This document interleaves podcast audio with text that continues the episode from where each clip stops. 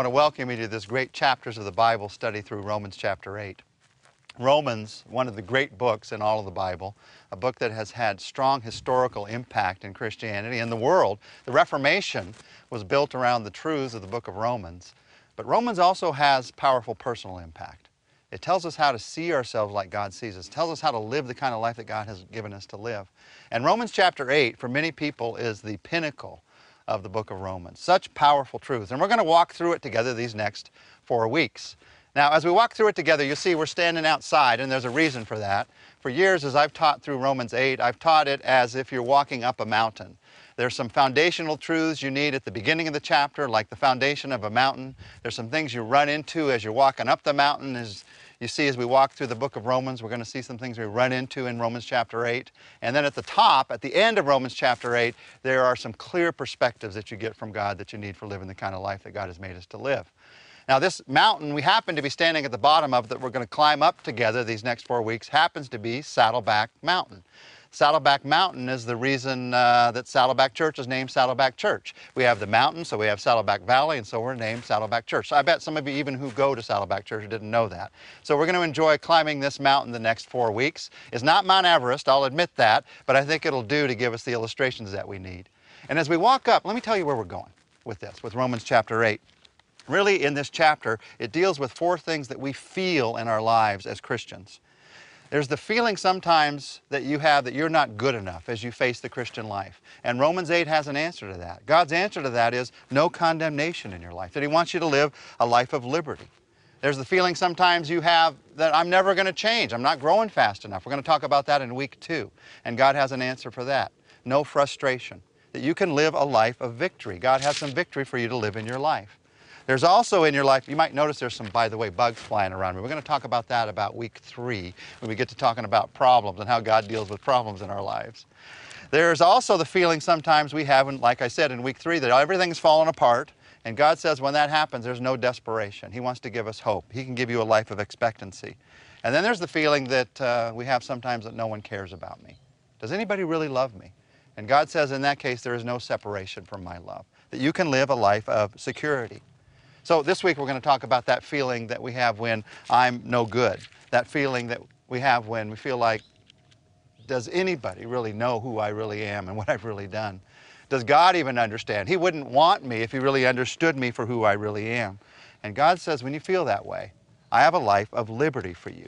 When you feel like, when you feel like you cannot make it because you look at yourself and you think, I know myself for who I really am. God says, I've got some liberty. When you feel like if people, if people knew the real truth about me, I don't even know if God knows the real truth about me, but if people knew the real truth about me, they would not accept me. Well, God has a word for you in that case.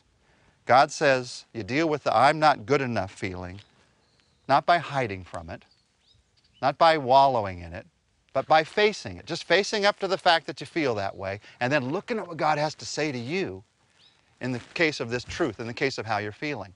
There's two things you need to do when you feel like I'm not good enough at the beginning of Romans chapter 8. First thing that you have to do is you trust God's promise. Look at Romans 8 1 with me. Romans 8 1 says, "Therefore there is now no condemnation, no condemnation for those who are in Christ Jesus." When you hear a promise like this, it's a promise that God's saying, I want you to see me, and then I want you to see yourself. And then I want you to see yourself through my eyes. No condemnation. Now, no condemnation does not mean no mistakes or no failures or no sins. We know that after we become a believer, we make mistakes, we have failures, we commit sins. So, what does it mean to have no condemnation? It means four specific things. First, it means no condemnation means God is not angry with you. God's not angry with you. Listen to what the scripture says in Psalm 103, 13 and 14. As a father has compassion on his children, so the Lord has compassion on those who fear him. For he knows how we are formed. He remembers that we are dust. God understands. God understands that you struggle with sin. And he's working to lead you out of that sin. Yet he also, as he's working to lead you out, understands your struggle with sin. And he is not angry with you. Listen, Jesus is the good shepherd. Uh, the, the good shepherd of sheep, if, if, a sheep gets caught in a thicket, caught up in something, the shepherd's not going to walk by and look down and say, dumb sheep. It got caught in a thicket last week and kick the sheep and walk off and leave it there. No, the, the good shepherd comes in and helps the sheep to get out of the thicket. The good shepherd cares for the sheep. Jesus is your good shepherd. He's my good shepherd. God says there is no condemnation for those who are in Christ Jesus. So here's a radical thought. The next time you get caught up in a sin, instead of looking for the lightning bolts from heaven, look instead for God's tender love to lead you out of that sin. Now, I know this is a scary thought for many people because there's a lot of people who feel like if I don't, if I don't think God's going to send a lightning bolt when I sin, I'm going to start sinning more and more and more. They actually deal with their temptations by being afraid of God. The problem with that is when you're afraid of God, you don't want to be close to God. You don't want to be close to what you're afraid of. So actually, you get yourself further and further from the only one who can help you, who can strengthen you. God says no condemnation. He's not angry with you. No condemnation means a second thing. It also means God does not punish you. Psalm 103, 10 to 12 says this He's not punished us as we deserve for our sins. For his mercy towards those who fear and honor him is as great as the height of the heavens above the earth. He has removed our sins as far away from us as the east is from the west. God doesn't punish believers for their sins. Now, he corrects us sometimes as a loving parent would correct their child, but he doesn't punish us. Any parent who simply punishes their child for something they did wrong is doing it for their own sake, just because they're angry. But when you correct, it's for the child's sake because you love them. God corrects us. God corrects us to help us to do what is right. He doesn't punish us. I don't know if you've noticed, many times when believers are feeling guilty about their sin, they tend to see everything in life as a punishment from God you're feeling guilty about some sin in your life and someone cuts you off on the freeway or you have car trouble going somewhere and you think, oh, God's getting back at me for that sin. You're having a guilty conscience about something that you've done in your life and uh, all of a sudden you have some kind of an illness and you think, oh, God's getting back at me for my sin. Even little things. You, you, you go into Taco Bell and you order a taco and you get the taco and there's no meat in the taco and you think, God's getting back at me for my sin a vegetarian on the other side got meat in their taco and they're thinking God's getting back at me for my sin. The truth of the matter is God's not punishing you because there's no condemnation for those who are in Christ Jesus. He corrects as a loving father, but he does not punish. God's not angry with you. He doesn't punish you. Number three, no condemnation means God does not reject you. Psalm 94 verse 14 says, For the Lord will not reject his people. God will never cut you off from his family. He will never treat you as anything less than his son, than his daughter, as his follower. For some, the idea of condemning is a cold stare of rejection that you would get in your family. It's that silent treatment that you might get for days or weeks or months. God's never going to reject you. Listen, the one who shouldered your sins on the cross will never give you the cold shoulder. You might not listen to him sometimes, you might want to keep him at arm's length sometimes, but he does not reject you. Number four, God does not remove his blessings from you. Now, it's clear that there are consequences for sin. There is loss when you sin. There's loss in your life, there's loss in your family, there could be even loss of life because of sin. But one of the consequences of sin is not that God removes his blessings from you. You might think of it this way it's like you're sitting at the great banquet table of God, and all his blessings are spread out before you. No condemnation, no condemnation in your life means that God will never remove from that table. You might turn away from it yourself. You might not take those blessings in your life, but God always has a place for you at His table. No condemnation. Now again, who is this promise to? No condemnation for those who are in Christ. This is a promise for those who are in Christ Jesus. Ephesians 1 3 says, In Christ, God has given us every spiritual blessing in the heavenly world. There is no condemnation in our lives because we are in Christ. The secret to no condemnation is not being in ministry or in church or in a Bible study or in a good mood. The secret is being in Christ. Because when God sees you in Christ, He sees you as He sees Jesus. Can't condemn Jesus, so He's not going to condemn you. No condemnation. That's the best news in the world. But let me ask you a question. If God says, I won't condemn you, who are you to condemn yourself? I know many people who think, well, God won't punish me, so maybe I'd better punish myself. Or they think, maybe I'd better punish myself so God won't punish me. Actually, that's blasphemy. That's you trying to take the place of God, doing what only God can do. God has said, I will not condemn you. And you cannot, even in the smallest way, pay the price for your sins. So stop condemning yourself. If God doesn't condemn you, don't condemn yourself. Con- condemnation will never work to change you. You cannot change yourself by condemning yourself. That's why nagging never works. You can't change somebody by nagging. Now, I, I, have to admit, one time I was saying this in a Bible study, and I asked the Bible study, Does nagging ever change you? And one older guy in the back said, oh, Eventually. And everybody laughed because we all understand that. But the truth of the matter is, it only changes as long as the nagging is happening. No condemnation means permanent change in our lives. When you feel like you're not good enough, the first thing you do is you trust God's promise. No condemnation. Then there's a second thing you do in these beginning verses of Romans 8. You trust God's process. And you remember three things as you trust God's process. You remember you can't, God can, and here's how. First, you can't.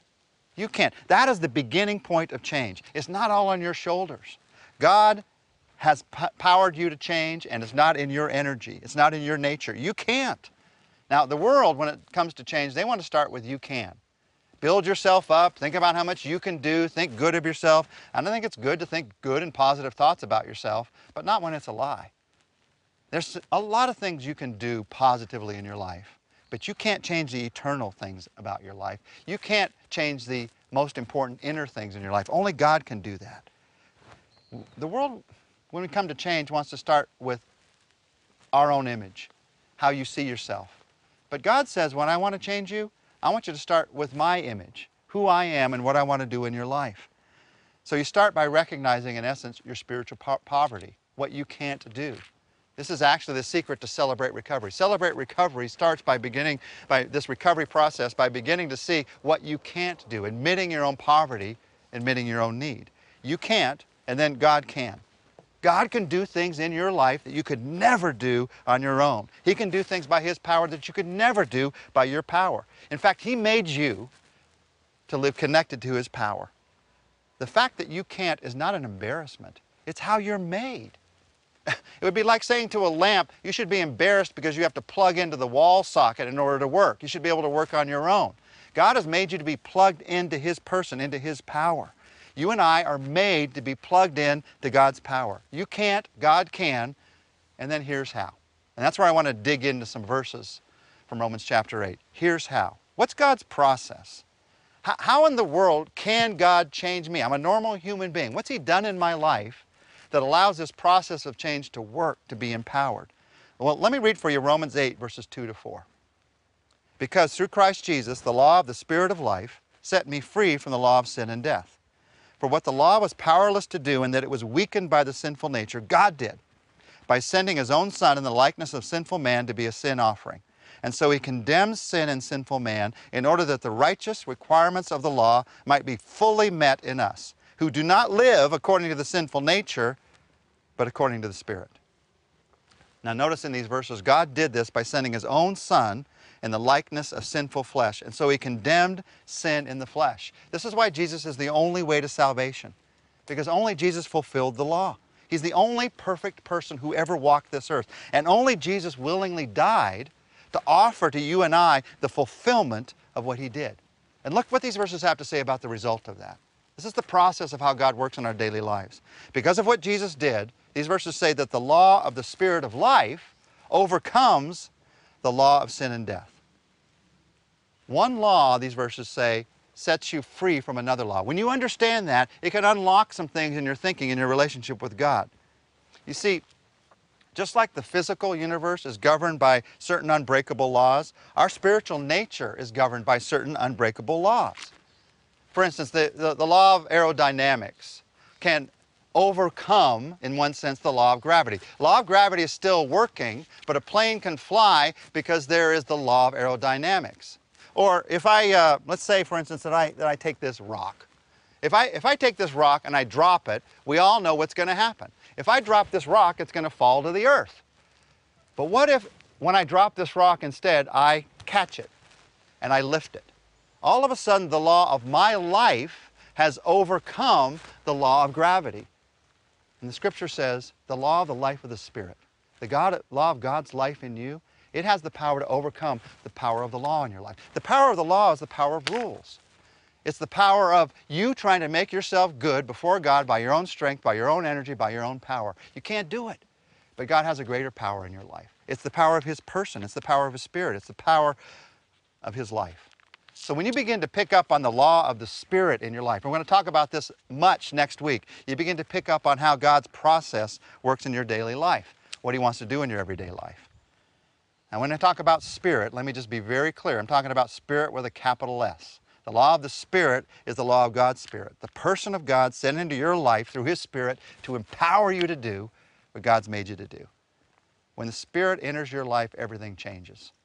You might do an interesting Bible study sometime. Read through Romans chapter 8 and circle the number of times that the word Spirit appears. You're going to see that it's this, the Spirit that empowers this new life. As we come to the end of this first week, I want to ask you a couple questions. Will you accept God's promise? No condemnation for those who are in Christ Jesus. Maybe for the first time, or maybe in a fresh new way. Will you accept God's promise? And will you accept God's process? You can't. God can. Here's how through His Spirit. Let's take a few minutes to pray together.